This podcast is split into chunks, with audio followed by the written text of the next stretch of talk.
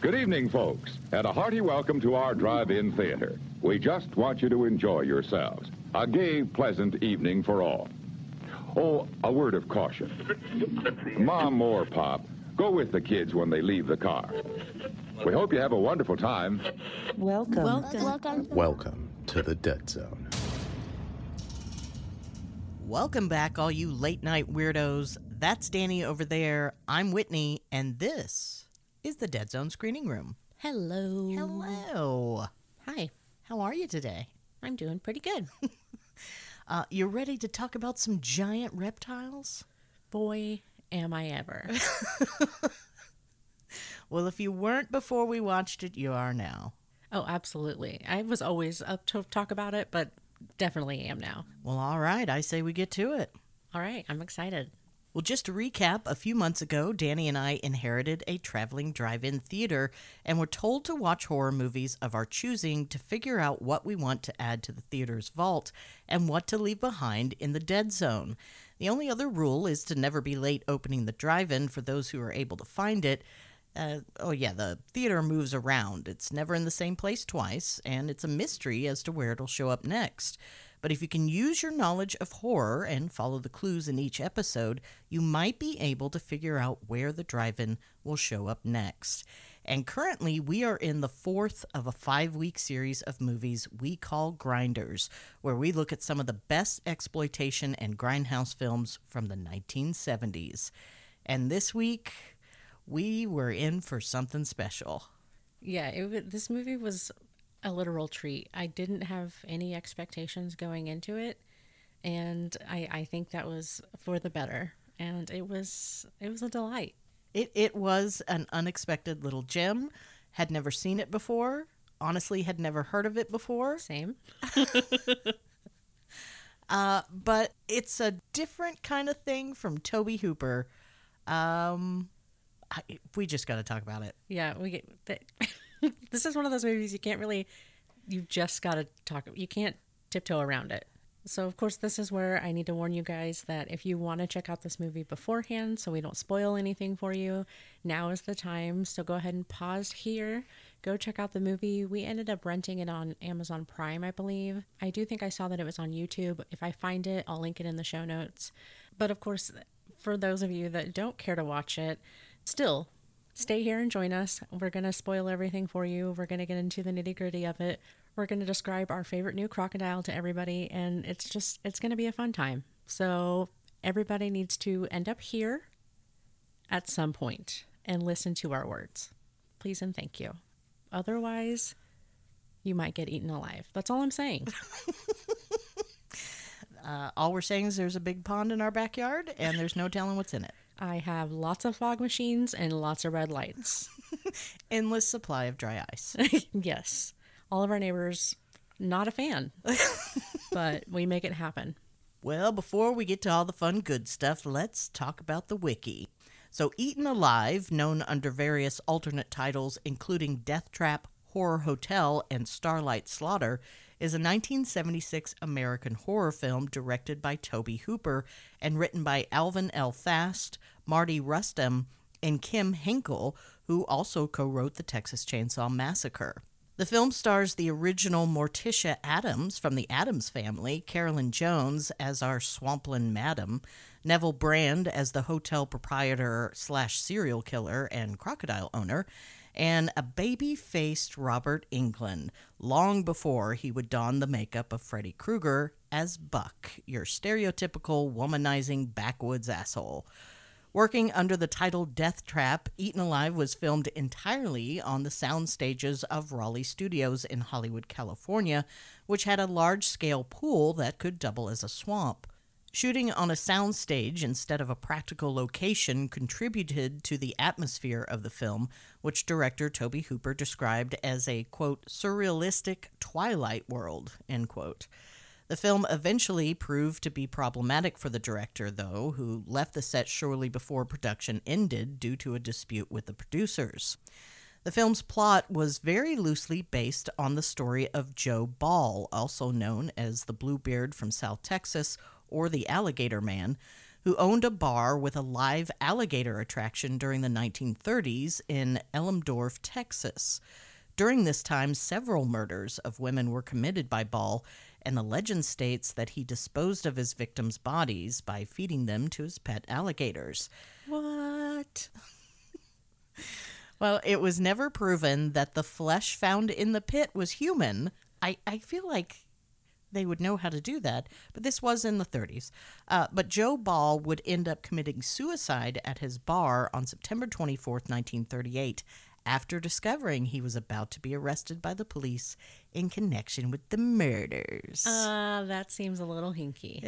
a little suspicious. I hmm. Hmm, hmm, hmm. I have some research to do. Although passed with cuts for its theatrical release in Britain in 1978, when Eaten Alive was released on home video under the title Death Trap in 1982, the film became one of the first to wind up on the list of video nasties.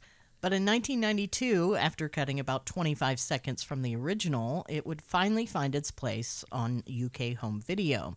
It wouldn't be until 2000 that the uncut version would be available in Britain on DVD. Of course, the film has never been a critical success for Hooper. Released on the heels of what would become recognized as one of the greatest horror movies of all times in Texas Chainsaw Massacre, Hooper's Eaten Alive would be lambasted as one of the worst. But that would somehow lend to its charm and later its status as a cult classic. On Rotten Tomatoes, the film holds an approval rating of a whopping 29%. Hell yeah. TV Guide awarded the film two out of five stars, stating, quote, although Eaten Alive is not so unusual or terrifying as Texas Chainsaw, Hooper does a fine job of building up the Southern Gothic atmosphere and continues his brilliant use of sound to enhance the sense of unease and suspense, end quote and Bill Gibron of PopMatters rated the film 6 out of 10 stars, noting the film's sloppy script, poor lighting, and lack of narrative sense, but stated that the film was, quote, so undeniably inept, so horrendously hobbled, so gosh darn god awful that it's friggin' great, end quote. I think, um, first off, that a 10 star rating system is a little excessive. That's a lot. It is. That's a lot to live up to. And there's too much range, too many options. And for a Libra like myself, I don't, I don't really like it. It makes me uncomfy. Got it. Uh, but I got to agree with the rest of that. It is, uh, gosh darn awful, but it's freaking great. It is. So why don't you tell them what it's about? All right. Well, the synopsis reads Deep in the swamps of southern Texas, disfigured psychotic Judd manages a sleazy, decaying motel. Upon learning that one of his guests was a sex worker, he promptly impales her with a pitchfork and tosses her to the crocodile that stalks the nearby waters. This is just the first in a series of slayings, and as the croc's belly begins to bulge with victims, people grow suspicious. Outsiders begin to poke around the motel, but Judd simply sees them as more treats for his pet. All right. Well, already the synopsis tells you that this is just going to be fun. Yes. No one, I I would think, from that description, would go to this thinking they're going to see some tour de force of filmmaking. Yeah, please don't do that. Please don't. Even though our Mr. Hooper had already hit it out of the park with Texas Chainsaw, it, it's really, uh, it's his masterpiece. Yeah. He didn't do so well following that up because this is literally the next movie he makes. Look, this one this one was for funsies. This was he was like, "Look, that is my peak." he's like, I don't know what y'all expect from me. I'm just this is what I'm capable of from now on. Yeah. My brain is exhausted and now all I've got are Crocs. and for me, I get that. At the end of the day, after a long hard shift, all I got are Crocs in the backyard, and I'm not afraid to use them. And maybe he wears them too. I I hope he does. That would be adorable. The thought of Toby Hoover walking around his house full on croc mode. Oh man, I love it. It warms your cockles, doesn't it? It really, it really does. All right. Well, we should probably talk about this movie Yes. instead of poor Mr. Hooper and his footwear. So starting off, uh, it's just the moon. Just all- the moon. You just see the moon. Uh, we hear a lot of swamp noises, Mm-hmm. frogs, uh, some I guess dogs howling, coyotes. I, I don't know, swamp monsters. It's your classic swamp soundtrack. Uh, yeah, it- running alongside some weird sci-fi music Mm-hmm. and a big belt buckle. Yep. Just a big old belt buckle right in your face. Mm-hmm. It's the entire screen is a belt buckle. Yeah. Uh, and this here is Buck, and he's raring to fuck. There you go. That's uh, literally his line. My name is Buck, and I'm raring to fuck. And if anyone out there is a fan of Kill Bill, you probably recognize that. And it's so wonderful to finally see where Tarantino ripped that off from. uh, because there's uh, a character named Buck in Kill Bill, and uh, he is there to do the same thing to Uma Thurman. Uh, he doesn't get to, I'll tell you that. Spoiler. Hey, that's that's your one. And of course, after the belt buckle, we still got to get this extreme close up and watch him like undoing the belt and then undoing his zipper, all while he's talking this poor girl up about what he's going to do to her. My thought is that that was a pretty expensive belt, maybe, um, in that time. Maybe it was somebody's favorite belt. Maybe somebody's grandma gave them that belt and said, "Look, wear this, wear this on your first day, and and big big things are gonna happen for you, champ." And you know, I don't know. I just feel like we needed to have that moment with the belt to really appreciate it. Well, it's a nice belt buckle. I mean, beyond that, I can't say much about it. Yeah. Uh, but the camera finally pulls back and we see exactly who Buck is. And oh my God, it's a teeny tiny baby Freddy Krueger. Yes. The literal cutest. It is Robert Englund and he is adorable. Yes. Just I, I I was like my mind doesn't comprehend this. He's so so tiny. And but a mere babe. He is so young, but he's also an asshole. Yeah, I was about to say, but he's also like not a great guy. I mean, the character he's playing. Yeah. Uh, Robert's lovely. But Buck here, he wants the sex with Clara, who is a sex worker who wears a really bad wig and works for Miss Hattie. And Buck wants to try something new and has a surprise for Clara. But Clara knows damn well what that is, and she doesn't want any part of it. In fact, you can tell she pretty much is not into any of this. I mean, she looks bored yet horrified at the same time. Yeah, she's borified, and I don't think that's any way you want to go into that situation. it really isn't. Well, he starts to get way too rough with Clara. I, I mean, he is smacking the crap out of her, and she just keeps screaming, no, no. And he, of course, tells her there ain't no such word as no. Well, finally, this is just too much for Clara, and she has had enough. But all Buck wants to do is get what he paid for, and he really was smacking her pretty hard. I mean, you can see red welts on her body. Yeah. I mean, I was like, holy crap. Yeah, I noticed that as well. I was like, because it was one of those things where I was like, I couldn't tell if it was just a lot of takes, and by that point it had just gotten red. But yeah, it was it was really red. yeah. Well, Buck tries to make his move again, but Clara just ends up calling for Miss Hattie, and here she is, Carolyn Jones. But why does she have so much powder on her face? I have so many questions. She's like extra white. It's it's um actually almost gray if we're all going to be honest. It was a little I literally on my notes said why is Miss Hattie's skin gray? If it just didn't know what was happening. I I couldn't figure it out. I mean, I understand she's supposed to be older. Like this is an old lady who's run this brothel for so long mm-hmm. and that gives her character. But Carolyn was only 46 at the time she filmed this. Mm-hmm. So, I mean, not an old lady by any stretch of the means. So, they put this makeup on her to try and make her look older, I guess. But it just looks like shit. Yeah. That was the thing. I couldn't I was like, okay, is it age makeup or is it like just bad makeup that isn't supposed to be age makeup but it's bad and it looks like age makeup?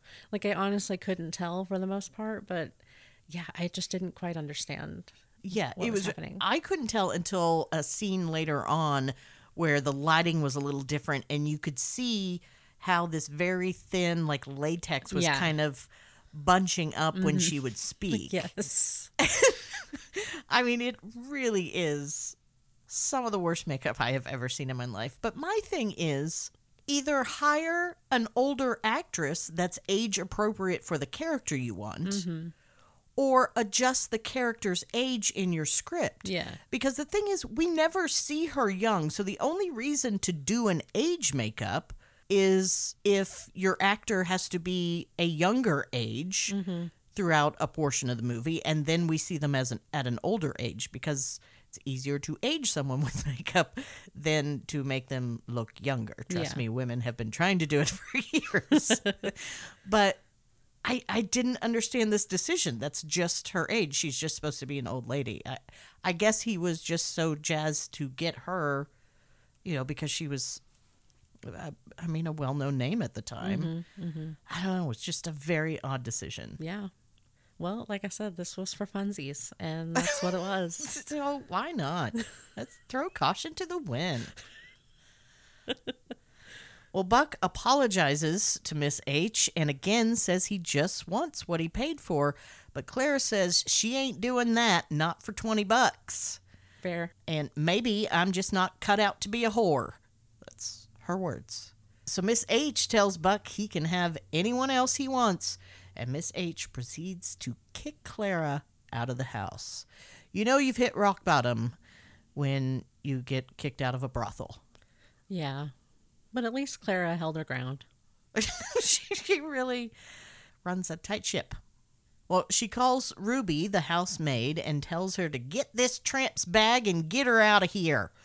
And Ruby ends up giving Clara a few dollars and is really very sweet to her and tells her she can find lodging at a hotel down the street. Yeah, it doesn't work out very well for her, but it's it's very sweet that she was just she you know, she gives her money and you know wants to make sure that she's taken care of. Uh, Ruby's my hero. Yeah. We needed more Ruby, I think, and that really would have taken this movie to another level. Yeah. Well, Clara takes off through the woods for some reason. Are there no roads? She just comes meandering through the trees and then comes across the house from Resident Evil 7. I fully expected there to be someone's creepy bent legged mom walking around on the ceiling in there. I was like, what the hell is going on? I played uh, this game. Oh my god, that's amazing. Well, but I'm- for real. Yeah. it it really did have that vibe. And also, Clara can hear something hissing in the yard, but we can't see what that is. Suspicious. Could just be a bunch of sassy gay men. Sis, what are you doing? Don't come in here. Very dangerous. Oh my goodness. That's what I, I, this whole scene it, it really presents itself as really dark and dreary. I mean, like we joked about having the fog machines and the lights and everything. And this whole scene is really well, I mean, from here on out, it's really dark, red lit, foggy. Uh-huh. And and yet everybody's just like, "Oh, here's a hotel. I'm going to go stay here." It's like, "Are you sure there's no other lodging around Yeah. or even like your car somewhere cuz your car down the road where it's not red and foggy probably is safer." There was nothing about this house, and that's what it is. It's a house. Mm-hmm. There's nothing about it that says hotel. No, I kept forgetting it was a hotel. Like all these people were in and out and I was just like I don't, I don't know. I guess I just thought they were one big giant chaotic family A big commune. with crazy Pappy who just They grow some Maui Wowie out back. He is the Maui Wowie out. They call themselves the Lovin' Spoonful. the seventies is a crazy time. well, the door is opened by someone, but then they just walk away, and she starts talking to the air. She's like, "Hello, I saw your sign. Hello." I'm sorry if a door just opened and no one was there. I'd be like, "Nope, this Yeah. is not the place to rest my pretty head. Goodbye." yeah, I, I don't understand. is there a park bench I can sleep on? Because that is preferable to walking into this nightmare in the mist, is what this is. yeah i just i don't understand why everybody was just like and even like it- he was like the town everybody just knew who he was. Like he was just the town crazy. Yeah. and it was like eh, why does everybody think this is okay? Like everybody's just cool with the fact that he's the only house on the street that has an insane amount of fog. You're, you were really hung up on this fog thing. well because like it it was just red and foggy the whole time. And i was like this isn't natural. You know in the I know that i haven't been to any swamps. I realize that. And i don't know maybe it is my own ignorance but i bet. I've been. I, I do not recall a lot of red uh, fog. yeah.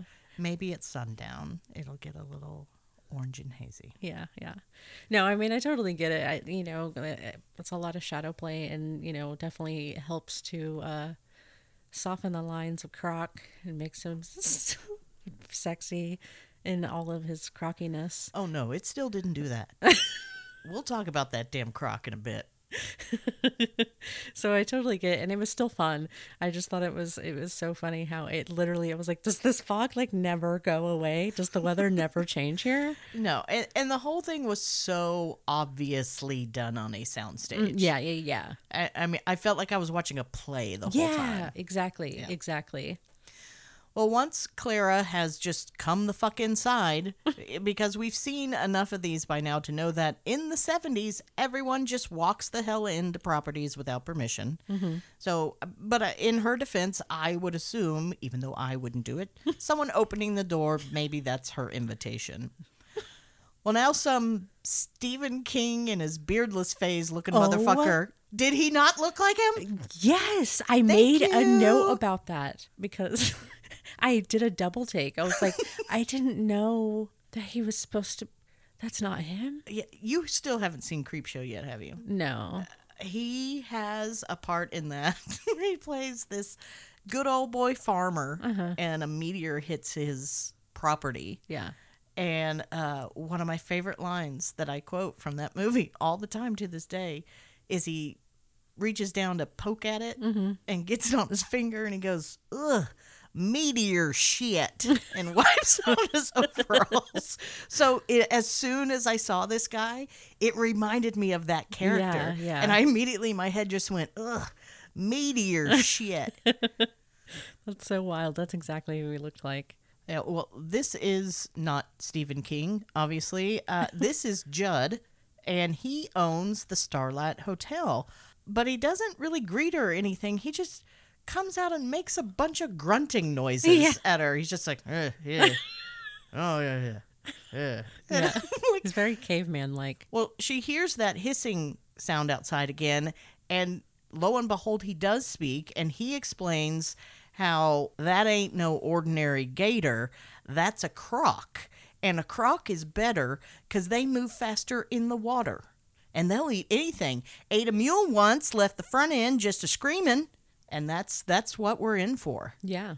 And that is about as coherent as he is through the entire movie. Mm-hmm. Th- Nothing that he says from this point on is going to make a lick of sense.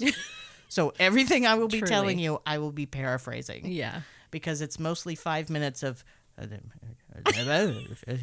he said to, so what are you gonna do? that's that's Judd. Yeah. Yeah. Uh, uh, another thing I thought was a weird choice is why make it a croc? I mean, you're in the swamps of, of southern Texas into Louisiana, that whole area there, full of alligators big enough that you could feed people to them. Mm-hmm. So I don't know why we felt it necessary to substitute a, an animal that's not even native here. Yeah. I just thought it was an odd choice. And to like give it this specific like persona because it keeps coming up throughout the movie. Yeah, that it's a croc. Yeah. Yeah. Yeah. I, it, it I, I just kept wondering, you know, were there a lot of alligator movies up to this point? Did Hooper feel like that's been done too much? He's like, look, no, that's old news. Hear me out. Gotta be a croc. Crocs. And then he puts his leg up on the table. Not just for your feet. and I went, by God, let's do it. Hoopa, you done it again.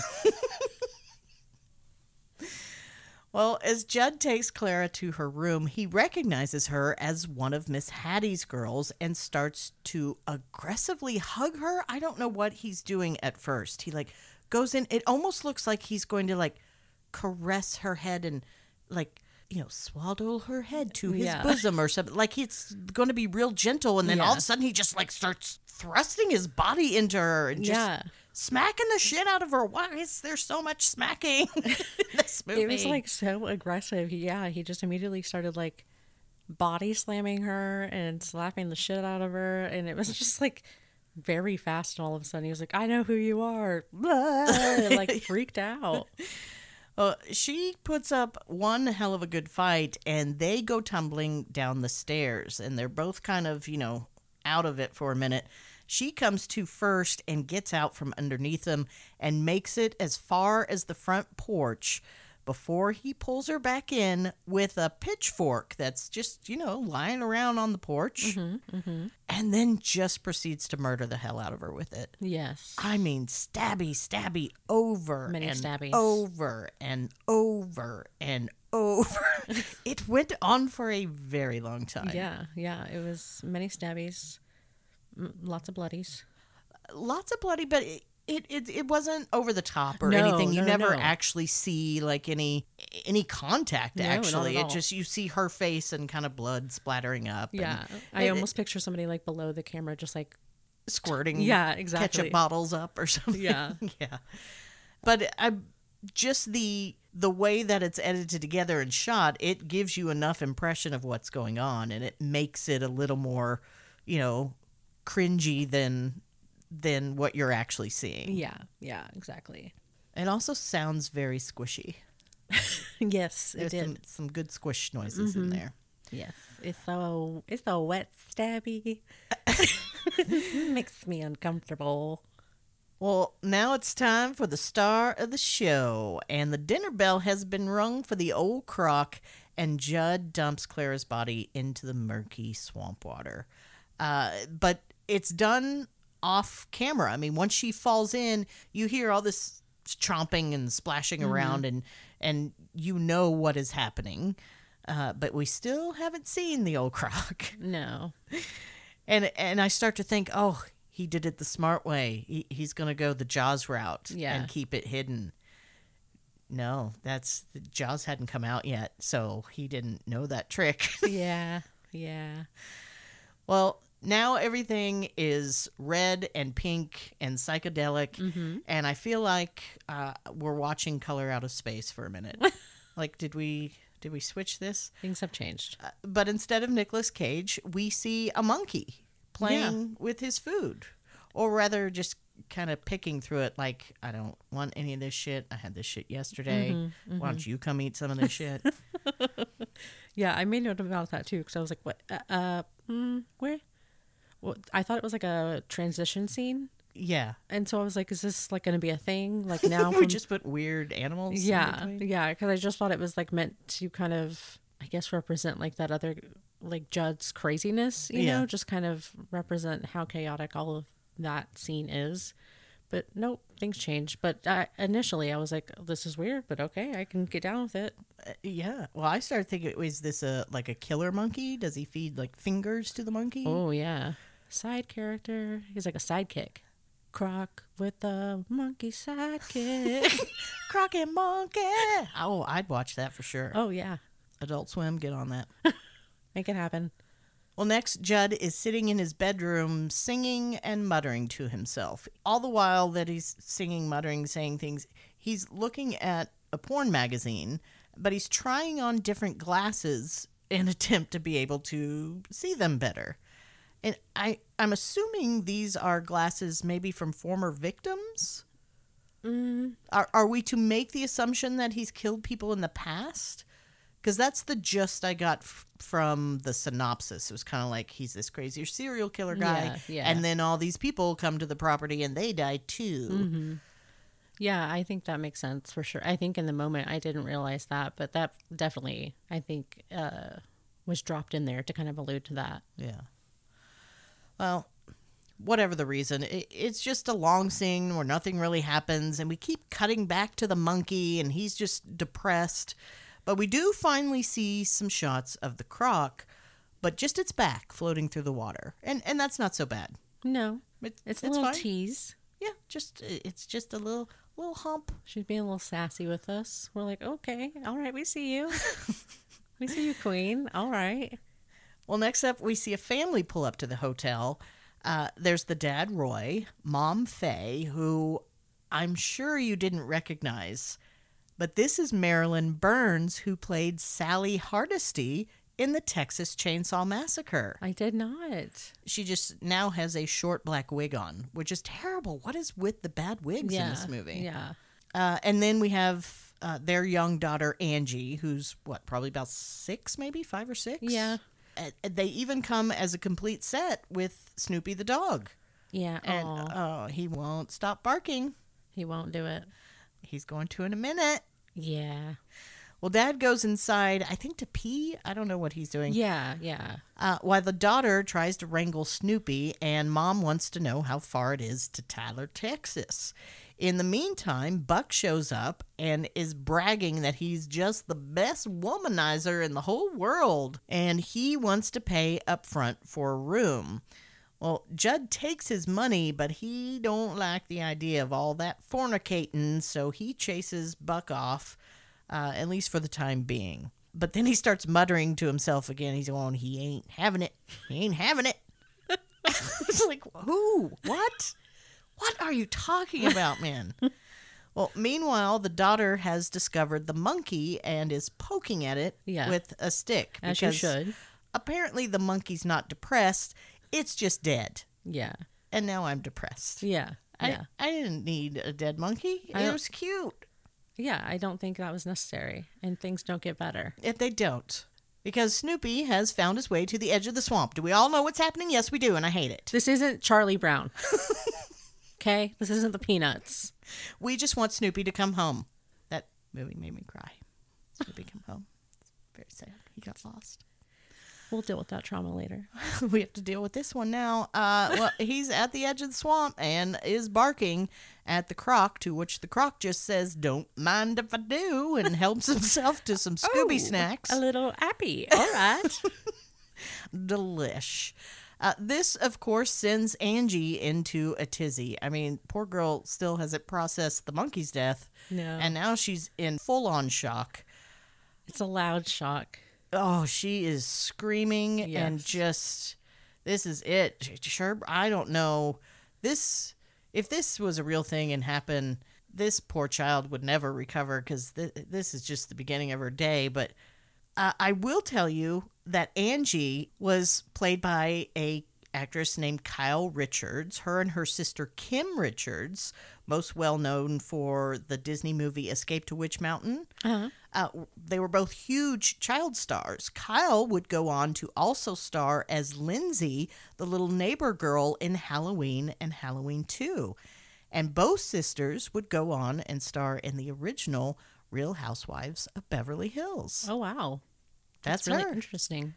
Well, next, Judd comes running up and he's trying to apologize because he doesn't want them telling people that this happened. But the parents just insist that they get a room so they can lie Angie down and get her settled. And they get in there and they put Angie on the bed. And Faye is trying to calm her down, Yeah. but she's being very aggressive. Aggressive. yeah, she's like, Angie, calm down. Angie. Like, lady, shaken baby syndrome is a real thing. Let's settle. And like, who has ever calmed down when somebody's aggressively yelling at them? Like, that's not how you get a person to chill out. And that's pretty much what Faye is doing at this point. I mean, she needs to calm down before she can get her daughter to calm down. Yes. Well, meanwhile, Judd is off muttering again, telling himself, You gotta do what you gotta do. I guess he's telling himself he's gonna have to kill the family too now, or mm-hmm. all this gets out. Or he could be thinking about a haircut. I don't know what he's talking about ever. Well, back in the room, Faye's popping pills, and Roy is trying to fix his watch by whacking it repeatedly. And he's also very sorry this happened. He just jumps up and screams that. just out of the blue. This is literally the point in the movie I was like, oh, okay, I don't actually have to know what the fuck's happening here. Oh, okay, I oh, got it. No, because it gets weird. Yeah. So then Faye just gives him this look of death. I mean, it's just like shoots daggers with her eyeballs. Mm-hmm. And it sends Roy into the weirdest fit I've ever seen in my life. He's all sweaty and he's clenching his outstretched fist at her. And he's just like,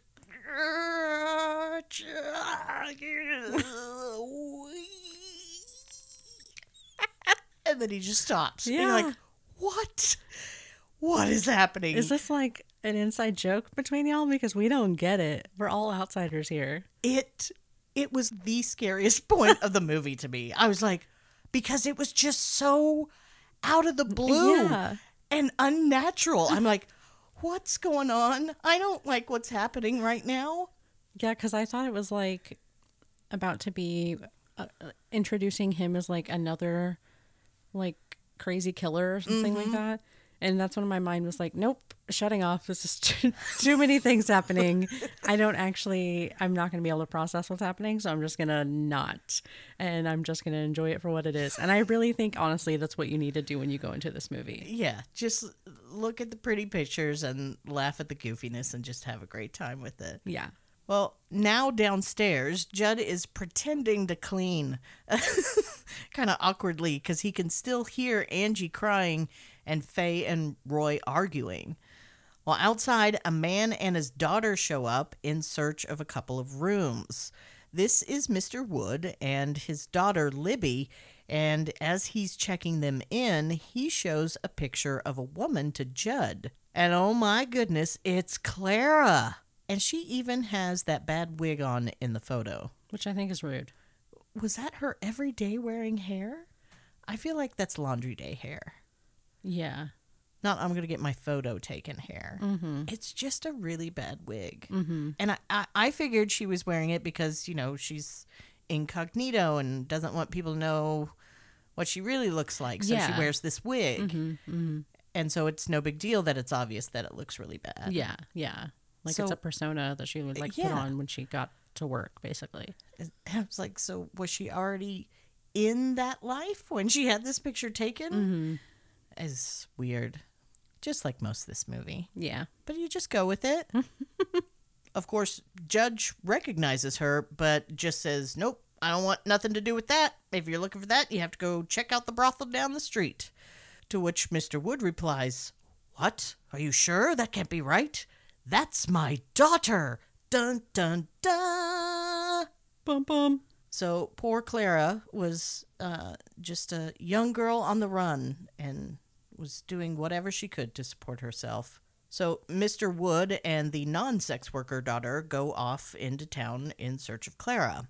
So, interesting fact about our Mr. Wood, uh, or actually Mel Ferrer, the actor who plays him, uh, he would go on to appear in another giant man eating reptile film in Italy's 1980 film The Great Alligator. Ooh. He must just really be fascinated by this type of genre. Yeah. Uh, and he would also appear in legendary director Umberto Lenzi's 1980 cannibal exploitation film, also titled Eaten Alive. Oh wow. That's really interesting. Serendipity. It was it was meant to be. Meant to be. He's meant to be eaten alive with the alligators and the crocs. There you go. He made it happen for himself. Good on him. Yeah. It's called making your dreams come true. That's a thing of beauty. It really is. That is He knows the secret. the key to life. Well, upstairs, Roy is freaking out and wants Faye to put a cigarette out in his eye. I didn't. Again, it's just gotten wacky. Yeah.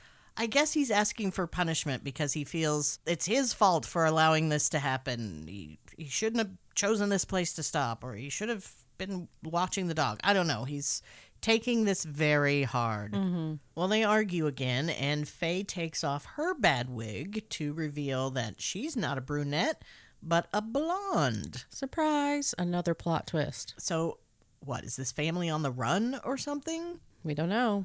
Nor do we ever find out, so don't ask. well, next, Roy is barking like a dog. Again, he's being so weird. Yep. Yep. And we just just let it happen. Yeah, eventually he starts hissing and storms out of the room. He goes to the trunk of his car and grabs a shotgun. Judd is begging him, asking him not to shoot the croc, but Roy won't hear of it. The croc went out after his daughter, and he can't stand for that. He has to take care of it. So he goes out onto the porch and is aiming over the side and is trying to get the croc to come in so he can get this shot and Judd attacks him with a motherfucking scythe. Yes. I mean, what is going on? It just got a thousand times cooler. It, it got crazy. Again, another common tool people have on their porch. Why are all these dangerous tools just lying around? Because it's, you know, a hotel. In case a guest needs a scythe. Uh, excuse me, do you know where I could gather some wheat? and do you have complimentary scythes? you walk in, oh, hey man, where'd you get that scythe? He's, oh, just ask the concierge, they'll hook you up. That's how we do things here. Oh my god. That's what I I need in my life. Is a hotel that gets what I need. They don't ask questions. They don't judge me. They just say, "Yes, ma'am." I will leave it at your door. Hey, I'm telling you what, you got enough money. You can find those hotels. well, Judd keeps whacking at Roy, and I mean, it's just slashing the crap out of him. And again, it's the same kind of situation with Clara where everything's kind of implied, and we do see some blood flinging around, but there's no actual penetration of weapons or anything. And Judd finally makes his way in and brings the scythe up and is just about to go in for the final blow, but holy shit, here comes old Croc to finish him off himself. He said, "Don't worry, I got it." I, I did not get enough with my appetizer, thank you. Still hungry, thanks. Uh, and this is the first time we full on see this crocodile, and I swear it's made out of paper mache. It was one of those moments, uh, you know, where like the rest of the room falls silent and the spotlight comes down and you start hearing like slow music play. and you're like, this is this is the moment. I've spotted the love of my life. That's what happened for me at least. I don't know if everybody else is going to have that experience, but I felt it. Well, it sounds like, you know, if you're soulmates, I, I think this is just a personal experience that you had and how beautiful that you had that moment with this movie. I did not have that moment uh, because it's made out of paper mache. I mean, it's not, but it looks, I mean, it looks, It literally Terrible. looks like somebody made it in art class. yeah. That, I, I wrote down on my notes, but it looks like a second grade class project. Yeah. Somebody look up and see if Tobe Hooper had a second grader at the time he made this movie, and did they make this? And did they get credited? Yeah. Oh, that'd be the best. Thanks to Miss Winston's second grade class. Woohoo! Go Eagles. You know, it, it's so sad because this is actually a really amazing kill because I actually wasn't expecting the croc to come up Yeah. because I thought we were going to see some great like scythe to the head or something, you mm-hmm. know, and this was going to be this really cool kill. So when Croc pops up, it's like, oh shit, but oh, it's paper mache, and it just kind of ruins this Yeah. really cool moment. Yeah. Yeah. I can definitely understand that. But now that we full on understand what this movie is, We are fully engaged. We get it now. We're into it. So, a little factoid about our croc. Apparently, it wasn't made by a second grade class. Uh, it's a 17 foot long mechanical model of a Nile crocodile, uh, and it was used for the scenes uh, of the croc when it's submerged in water. The model was actually damaged late in filming after being left in the artificial pool for over 48 hours, where the water seeped into the rubber foam covering, which gave it a larger, bloated appearance, and it had to be dried out for several days before filming resumed. They should have left it. It might have been an improvement. Yeah, that would actually look amazing. Yeah, maybe, you know, now it's like mega croc. Croczilla. oh, it's a whole different movie. that crossover we didn't know we needed. well, now that Roy is taken care of, Judd runs inside in a panic and slams back some BC powder to take the edge off. you know, Gross. cracking open a cold one with the boys. Man, people swear by that stuff. They say it's like the most amazing pain relievers, especially for headaches.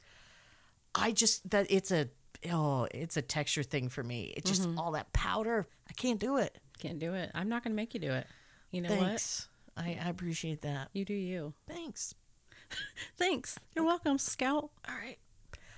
Well, we also see that Judd has got himself bit by the croc when uh, the croc went in to, to kill O'Roy. Uh, but don't worry, because Judd has a frickin' wooden leg. Wouldn't you know it? I- of course he does. Of course he does. uh, but maybe the old croc already collected that piece of the Judd puzzle. Fingers crossed.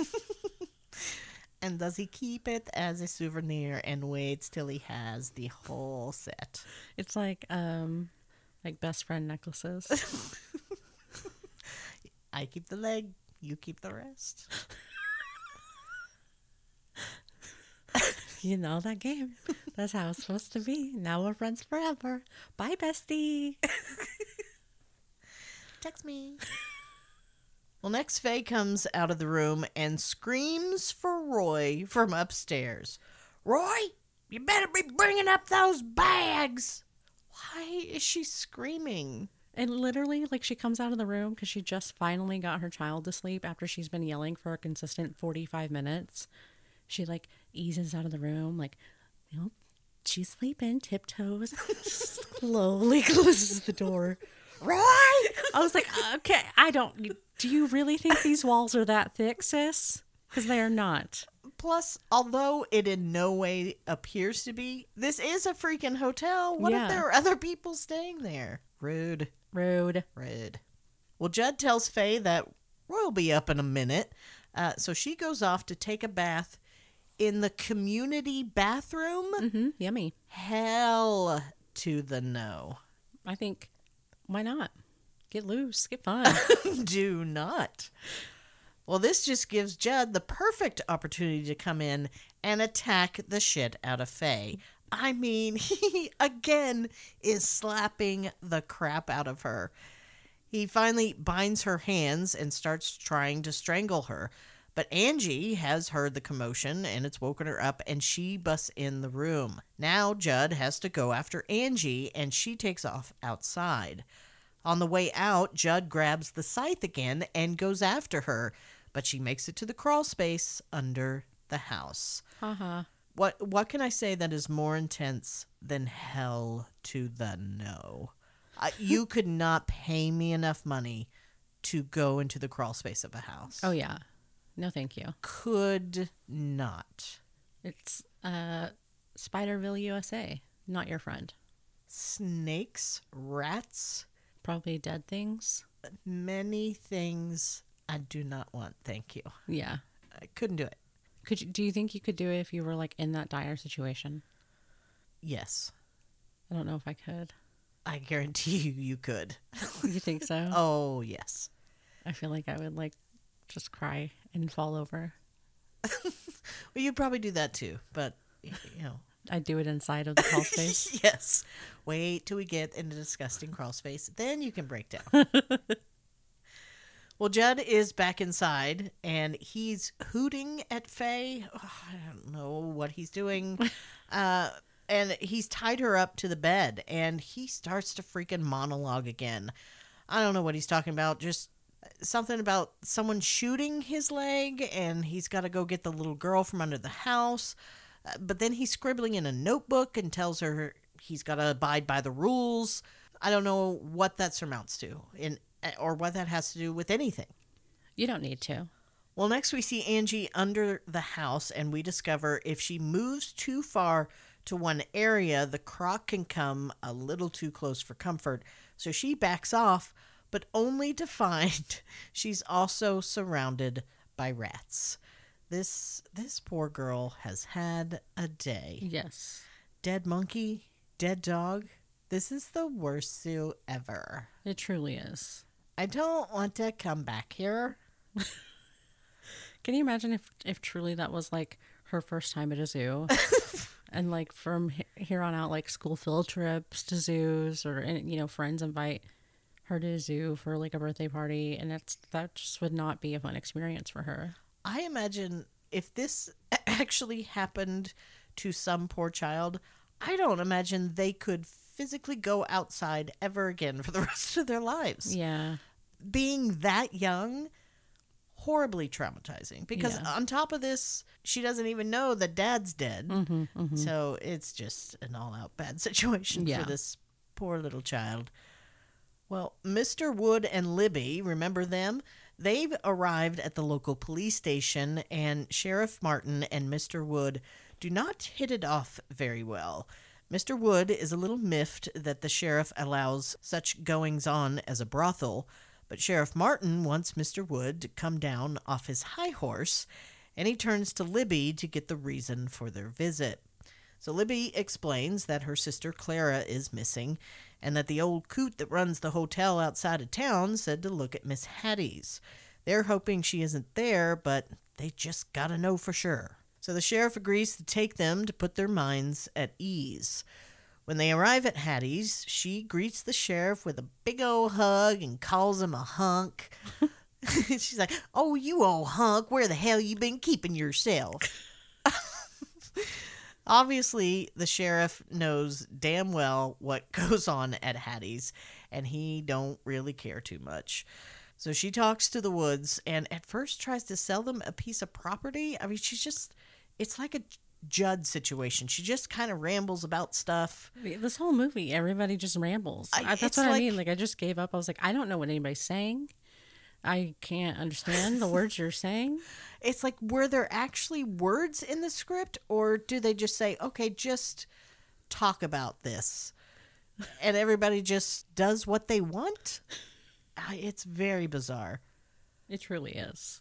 But it still it works. It's like, yeah, if there's any world that this is going to work in, obviously it's going to be at this foggy house hotel with a paper mache croc. Absolutely.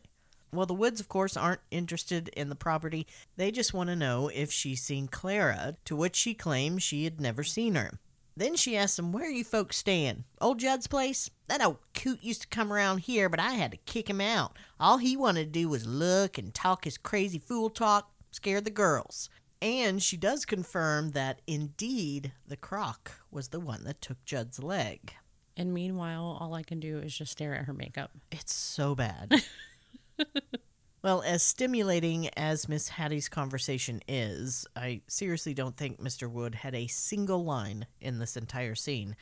Uh, the Woods leave, uh, but Miss Hattie wants them to really think about that property. It's got a big old pecan tree out in the front yard. Just think about it. that is not a selling point for me. Do you know how hard it is to mow around pecans? They're like little tiny scud missiles. I feel like mowing's hard no matter what. it's hot and it's not fun. And pecans make it worse. yes. Well, now Judd is hooting at Angie under the house because that's the thing he does. That's our Judd boy. And that's old Judd. Uh, and he's claiming that he doesn't want to hurt her. He's got something for her. Just come see what it is. Just a big old scythe. But Angie ain't falling for it and manages to keep him at bay until the sheriff's car pulls up, stopping Judd in his tracks. The sheriff is dropping Mr. Wood off. But didn't he drive away from here when they left? How's he supposed to get back to his car? I was so confused at this point. Yeah. I was like, why? Why is he just standing here? I mean, his daughter isn't with him. Mm-hmm. Is she with the car? Does she now work for Miss Hattie? I don't know. Because he lost both daughters at this point. I feel like we missed a scene. Well, wherever Libby is, uh, Mr. Wood is alone out front and can hear like this tinkering bell sound, but he also thinks he hears a little girl crying, but it must just be his imagination. So he goes inside amid the still tinkling bells. I, I, I don't know if these were like clocks going off. Yeah, I didn't or understand it. Phones ringing. It was uh, weird. Uh, and as he heads upstairs, he again hears Angie crying and then yell, Mommy. So he goes back outside to investigate. And of course, this is a very big mistake because here comes Judd and that trusty scythe. And then whack, right to the neck. Yeah. And man, Mr. Wood, he he's a fighter. He takes forever to die. Yeah. It's so long. He didn't want to give up. He did not. And and you just again we never saw like the scythe actually go in. Uh, but they cut to him and of course he's got the fake little rubber scythe in his neck and he's just he keeps walking around for a good feels like 20 minutes. Like walks to the kitchen, makes himself a sandwich, but he's like struggling the whole time. Smokes a cigarette. You can see like he's literally following. There's a trail throughout the whole house, but he just is intent on completing his day tasks. Well, he finally drops, but he's still alive. And Judd starts wrestling him on the porch, and then, surprise, paper mache Croc to the legs. Croc comes up and bites him on the legs and drags him into the water. he loves legs. He really, really does. Well, and then, of course, Judd starts to monologue again. This time it's something about nobody's going to listen to what he has to say. It's because, dude, no one can understand you. Man, what are you even talking about half the time? Well, next we're at a bar, and some white boys who have obviously never heard a Texan talk before are trying to feign Texas accents. It's really about the worst I've ever heard. Yeah, it's not great at all. Uh, and Buck comes up behind them uh, to buy a beer from the bar. Well, then we see that Libby Wood and Sheriff Martin in his fancy pants. They come in. Did you see his jeans? They're like they, they look like women's jeans. oh, really? I didn't even notice. They don't even have back pockets. It looks uh, it it was a style in the 70s. I get it. But he looks like he's going to Studio 54, not like he's the face of law in this town. Jesus. It's just very it's like all I could look at. He would walk across the screen. I was like, "Damn it. Why is he wearing this what who chose this for him?" it is a bad choice. I don't even think I noticed. That's hilarious. Well, now we have some new guy we've never seen before, but for a second I thought it was Roy, Angie's dad, because they kind of look similar. They both mm-hmm. have very kind of buggy eyes and wore glasses. So I was like, wait, what? But it's not. It's just some random dude, and he is not very subtly ogling a lady playing pool with Buck. But so is every other guy in the bar. But then is one of my favorite scenes in this whole movie. Some other dude who is also playing pool confronts this random new dude about staring at this girl. And then this very weird fight happens. and he starts doing some crazy, like, hand flapping thing, beating on his chest. He's, hey, what are you looking at? What are you, yeah, what are you to do? What are you to do? Like, is he doing the hand jive? Are we dancing? Is this a dance off or are we Is fighting? this turning into a musical? I don't know what's going on. that would be amazing, actually. The fight was amazing. It was just weird. And then they just start s- smacking each other. Everybody or smacking loves- their own faces. They're just, everybody's smacking. Just a bunch of sissy slapping back and forth until Buck intervenes by telling the weird hand flapper that it's his shot. And so he's like, all right. You're lucky this time, dude. Ooh, Why I oughta. if I really get these hands to flapping. It was just the most bizarre thing. I have no idea why any of it happened because we never revisit it. Yeah. We never see any of those people again. Mm-hmm. It just happened. And actually, Maybe that's why. Like maybe maybe they filmed that one scene and they were like, "Look, we really can't bring you back. That was too much. that was really high energy, and we can't do that." Uh, but you know what? I honestly feel like my life is better for having experienced that moment. it really is something to see. I, I feel like I have to find at least one thing in a movie that I can say you should at least watch it for this. Yeah. That's my that's it right there for this movie. at least watch it for this stupid hand flapping scene because somebody tell me what's going on. it's bizarre. Well, we got to Libby and the sheriff, and they're sitting at a table and talking. And I, I guess they're there to have dinner. What, was this the best place in town you could take her? I mean, was the Arby's grease trap clogged and you couldn't go there? What? it just seems so odd. I just imagine this town as just this one bar thing, a brothel, and then that one hotel. That's it. I'd be like, can I take you home and make you a sandwich? well, the waitress comes up and the sheriff orders two coffees and tells her the lady would like some food. That's very non specific. Your choice. Just whatever swill you scrape off the floor back there, plate it up for the lady, will you? Uh, but I while fed in weeks, so really. Good grief. She's just lucky I'm bringing her out. It's fine. Well, while the waitress is there, she complains about a patron causing a ruckus, and it turns out to be old Buck.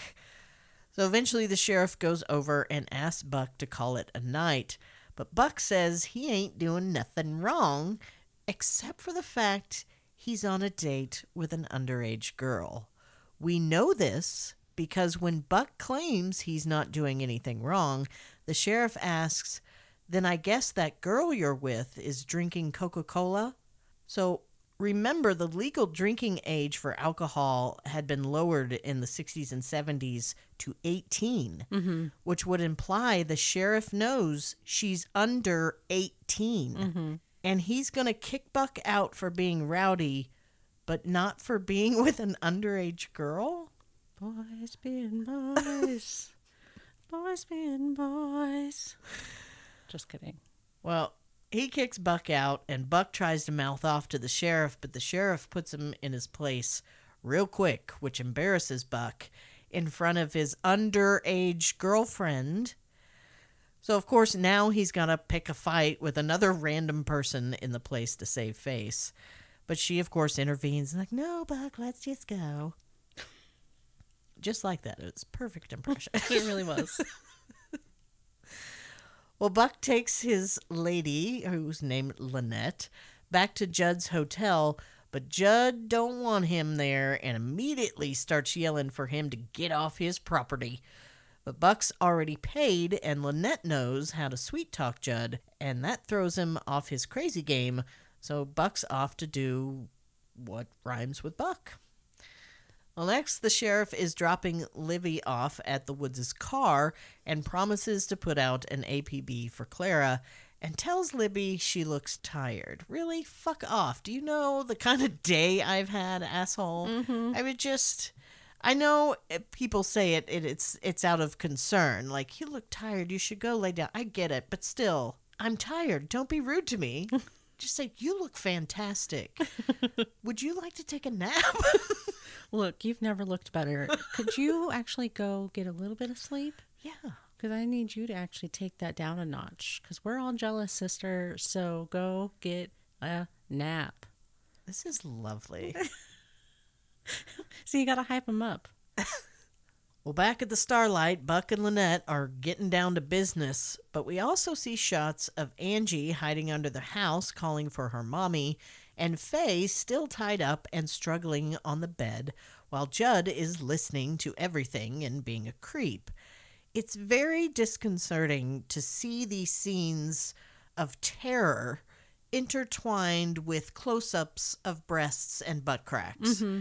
It just, it was like, this is number one, I know she's an underage girl, and now I'm also seeing a, a five year old in peril and a woman tied down in almost no clothing on the bed. I mean, it's just, it's a lot. Mm-hmm. It's a lot to attack the senses at once. Yeah, yeah, it's very chaotic.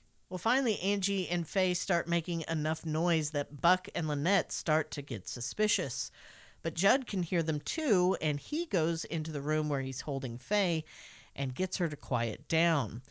But Buck has already decided to go see what's up and can hear Angie outside, so he goes out on the porch and he thinks that he can hear something coming from under the house, so he keeps leaning over the railing. He'll walk to one spot and lean way over and mm-hmm. kind of look out and then he'll go to another. It's it's a really good moment of suspense Yeah, because yeah, you're it- like is it going to happen? Mm-hmm. It builds that tension. It really does. Well, then we see Judd coming up behind him, and he knows that Buck can hear Angie, so he's got to take care of Buck. Well, Buck hears Judd coming and turns around and has that look of horror, but he's too late, and Judd pushes him into the water. But where's the croc? And Buck is yelling at Judd, and he's swimming, and he almost makes it to a dock, and is just about to pull himself up, and boom, paper mache croc Took him down. right in the leg.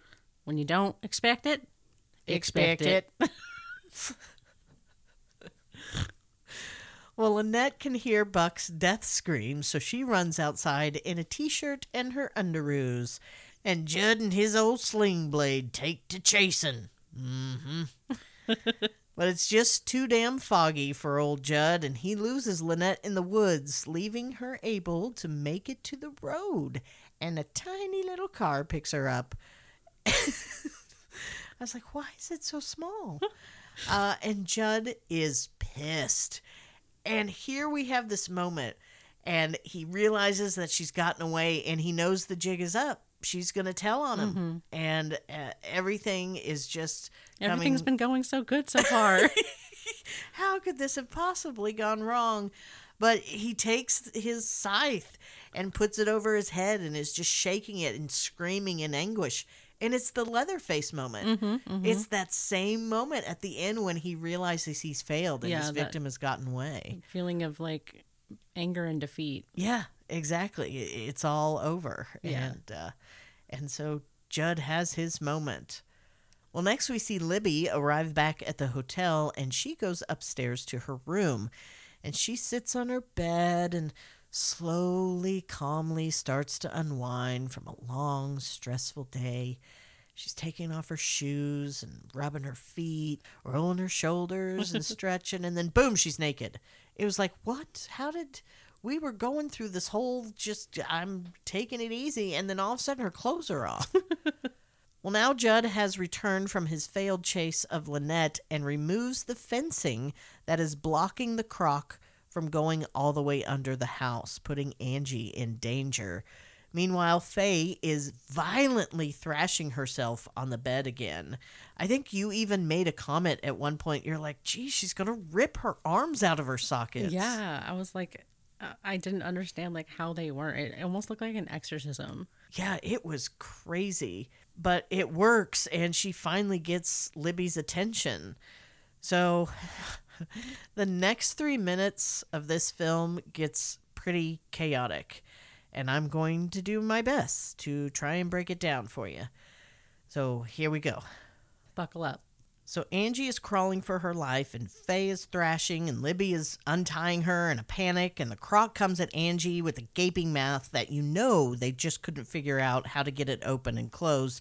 And Angie runs through a net and climbs a fence, and then Faye and Libby are escaping, and Libby is calling for her daddy, and Faye is calling to Angie, but it sounds like Nancy, and I'm like, who the hell is Nancy? and before they can get down the stairs, Judd chases him back with his scythe, and he comes up on the landing and lunges at Faye, who gets a big old gash on her her upper thigh, and Judd almost goes out the window but manages to get back inside. And in the meantime, Libby has made it downstairs and outside where she's still calling for her daddy, and she doesn't know she's going to have to wait 24 hours for that croc to BM her pop up. But she does see Angie, who climbed to the top of the fence, but I guess is startled by Libby and she falls backward, but a leg is caught, allowing Libby to stop her from falling all the way. And Judd is still inside and he grabs Faye and throws her over the railing to the first floor, but she ain't dead yet. And Libby's struggling to pull Angie up, but now here comes Judd shaking on the fence, trying to knock everybody off. And Faye is trying to make it to the front door with her leg half severed off and a broken arm, and she's trying to stand up, and her body's all contorted and freaky, and I hate it. But then she's a brave little toaster and manages to get up and get outside and pushes fucking Jed over the railing, where he is consumed by his own crocodile. That's so weird that our notes are the exact same thing. How did we do that? We we are always so quirky like that. Simpatico. well, next we see Sheriff Martin pull up. Presumably, Lynette contacted him. And Libby has finally gotten Angie off the fence, and the two embrace in a death grip, despite the fact they don't know each other from Adam. And I do not blame them. Either one of them. I would just, the nearest human that isn't trying to kill me, Yeah. please embrace me and hold me and never let me go. I need to hug somebody nice, please. Please. Well, the sheriff checks on Faye and tells her everything's going to be okay as we see Judd's leg float to the surface. We hold that shot as Faye continues screaming words, but you can't understand what she's saying. Even the closed captions just had the word screaming. Maybe she's still looking for that mysterious Nancy she was so concerned about. but we fade to black. Roll credits. So during that scene when the like leg popped up, Yeah. at first I didn't know that it was the leg. and in my notes I said, because of course I always just write things how I think them. I said at first I didn't realize that floating wooden leg was a leg. I thought it was a bowling pin, and I was so confused why bowling all of a sudden was so ominous. And they never went bowling again. and that's it. That's the flick. it was, it was really something else. It was a crazy ride, but boy, was it fun. Yeah, it a thousand percent was a lot of fun. Well, we got some prompts to get to. Are you ready? I'm ready. Well, lay it on me. What was your popcorn spiller? So for me, it was actually that our kind of first scene with Judd and Clara outside, where uh, you know he pitchforks her to death. Um, basically, it just kind of I think really set the tone for what we're going to be dealing with from the whole rest of the movie with the gore and the kills and everything like that. And it was, like you said, kind of perfectly excessive. Like it, it, it, in the fact that it was like there was the perfect amount of sound and the perfect amount of like fake blood, but it wasn't too much so that it was like gratuitous and we weren't getting a whole lot of like just watching it in and out, in and out happening. Yeah. Um, but I, I liked that it was like, yeah, this is how Judd is. Like that he just is gonna go ape shit. Like that's how he kills people. There's no rhyme or reason, and he once he does it, he just keeps going. And so yeah, it was definitely the initial moment where I was like, oh, all right, okay, this is what we're doing. Got it. Noted. what about for you? Well, for me, honestly, it was when Roy had his first weird little fit thing. Mm-hmm. It- I- again, it was so out of left field Yeah. and awkward and off putting. I just cringed the whole time. I was like, what? What is happening? This is not what I thought this movie was going to be. Yeah, you definitely kept like looking at me like you had wide eyes the whole time. You'd like look at me and look at the TV and then you'd look back at me like what? What is happening? I just, there was something about it. It just got under my skin. I did not like it. yeah, yeah so that just that did it for me and and of course you know then he had his weird barking like dogs and mm-hmm. hissing and stuff and that was just kooky Yeah. It- but that first one was just seemed "Whew, something is really wrong here So, uh, who was your scene stealer? mine has got to be the dude who did his crazy floppy arm dance it was the most absurd thing I've seen in a long time, and I just thought it was a thing of beauty. I was, I was almost in awe of it. I was like, "What is this?" because it made absolutely no sense. Yeah. it was just fantastic. And so I just wanted more of that guy. And so when I rewatched it again today, I always watch it for a second time and make sure I haven't missed anything or fill in some parts I I wanted to flesh out a bit.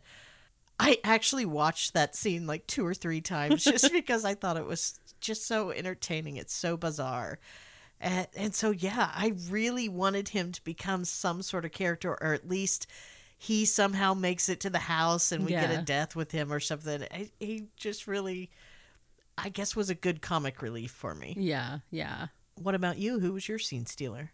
Uh, for me, it was Miss Hattie. Uh, you know, and for obvious reasons. Yeah. I just it was just one of those things. I really was legitimately confused. I couldn't tell if it, the makeup was just bad or if it was age makeup. It like almost wrote the line of like distracting. Like I couldn't focus on when she was talking, and so which was unfortunate because whenever we were like about to watch it, you were like looking at the cast and everything, and you had kind of gone through everybody, and I was genuinely excited to see her in this movie.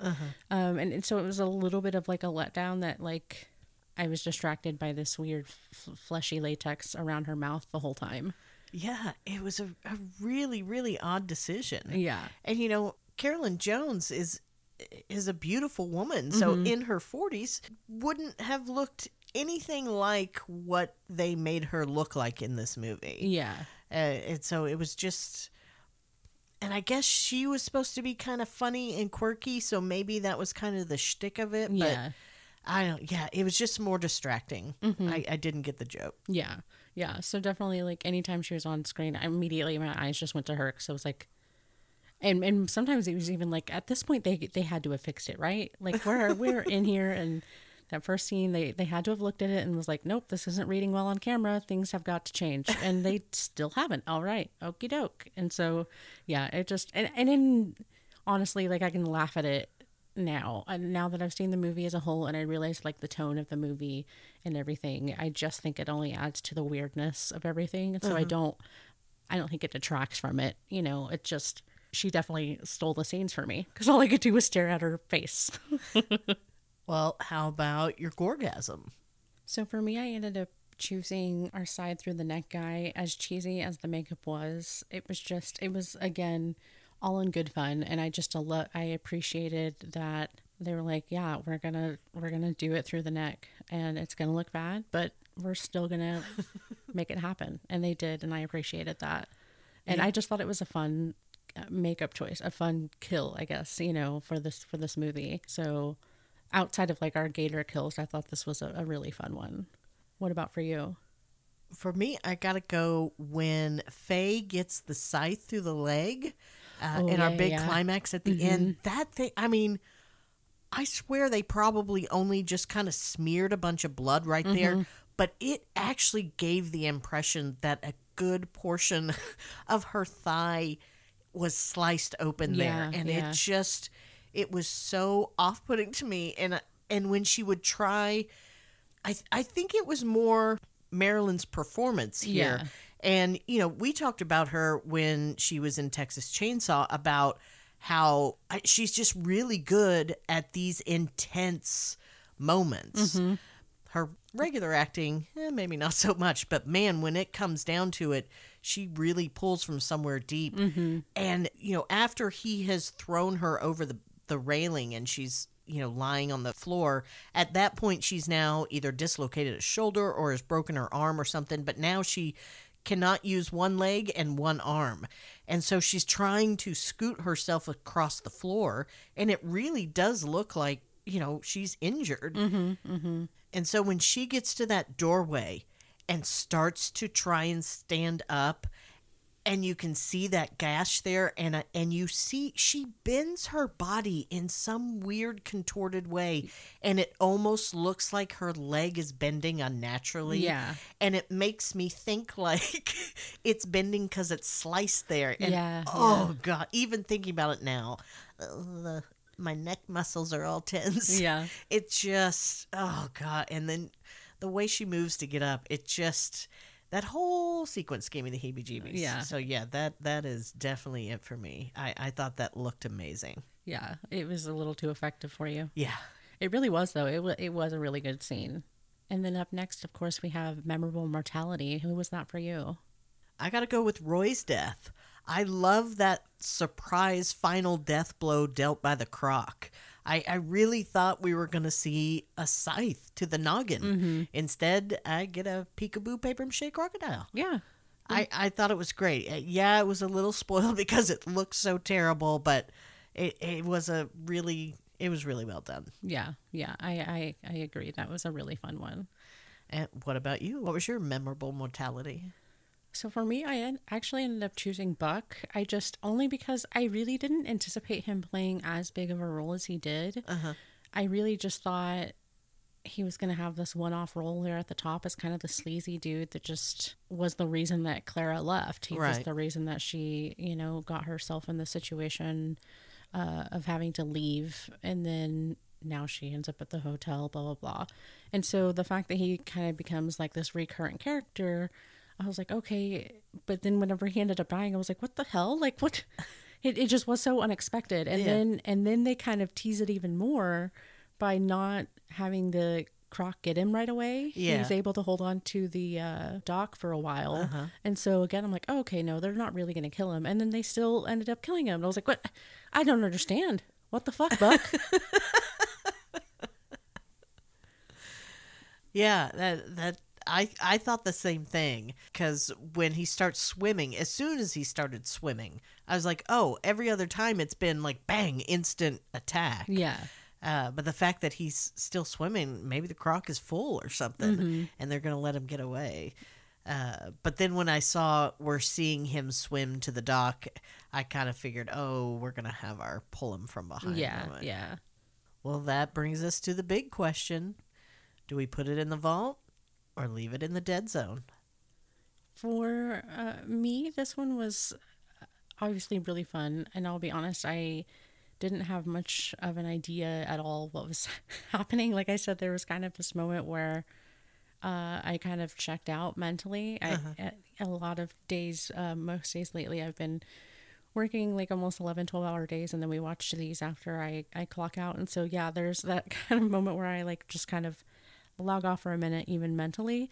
But i think this is a movie you can do that with. Like they try to kind of work in that side plot with like having uh clara's dad come in and, and you know kind of want us to grow attached to this character and stuff like that. But i, I really think you don't have to have you don't have to have that in this movie. And so because i was able to do that I, I really think that if that's a movie that you need in your life i think this has to go in the vault for that reason it's just a checkout movie a movie that i can just check out and enjoy for as ridiculous as it is Yeah, I I agree a hundred percent.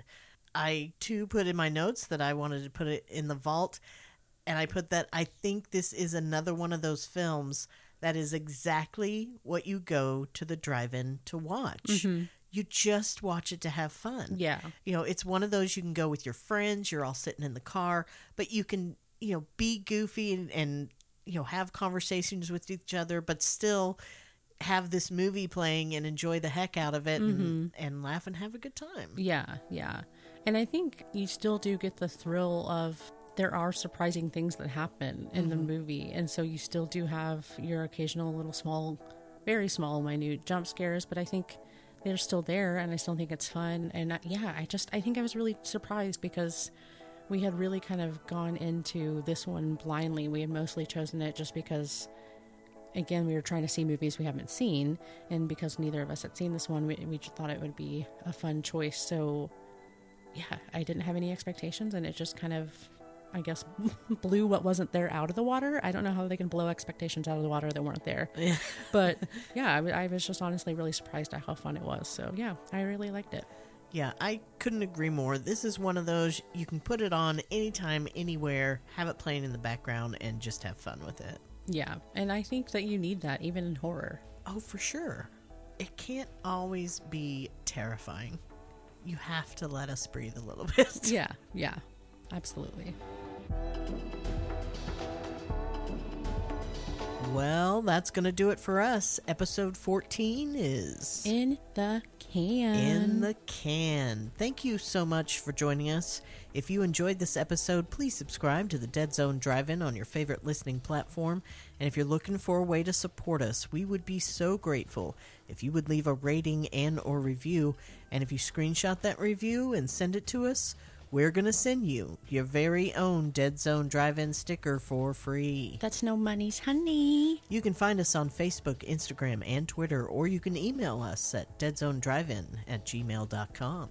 And if you're wanting to reach us by snail mail, our address is P.O. Box 12665, Oklahoma City, Oklahoma 73157. We'll be sure to pick it up when we're driving through town. Also, be sure to cruise down to our show notes where you'll find a Linktree URL to our socials and our Letterboxd, which is a site and app to keep up with all the movies we're watching. Lastly, be sure to seek us out next week as we'll be watching another Craven classic from 1977, The Hills Have Eyes. And if you want to check out its trailer, don't worry, we got you. It is also linked down in the show notes. Another one I haven't seen. I'm very excited. And of course, a big thank you to our house band Slime and the Maggot Boob. At last weekend's screening, their cover of the Cardigans' Lovefool fucking shredded, man. Who knew that song could be so aggressive? It's my new ringtone. And remember, if you're looking for the Dead Zone and want to join us for a weekend screening, if you've listened to this episode in its entirety, you'll have been provided with all the information you need. Don't forget your tickets.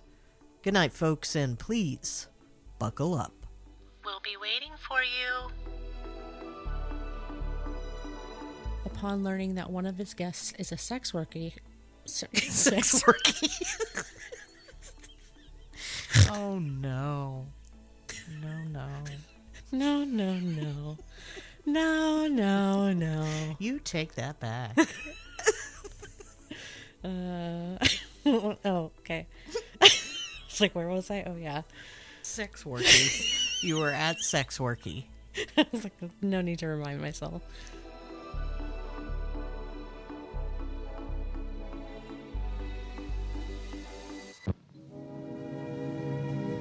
And now, folks, it's time to say goodnight. We sincerely appreciate your patronage and hope we've succeeded in bringing you an enjoyable evening of entertainment. Please drive home carefully and come back again soon. Good night.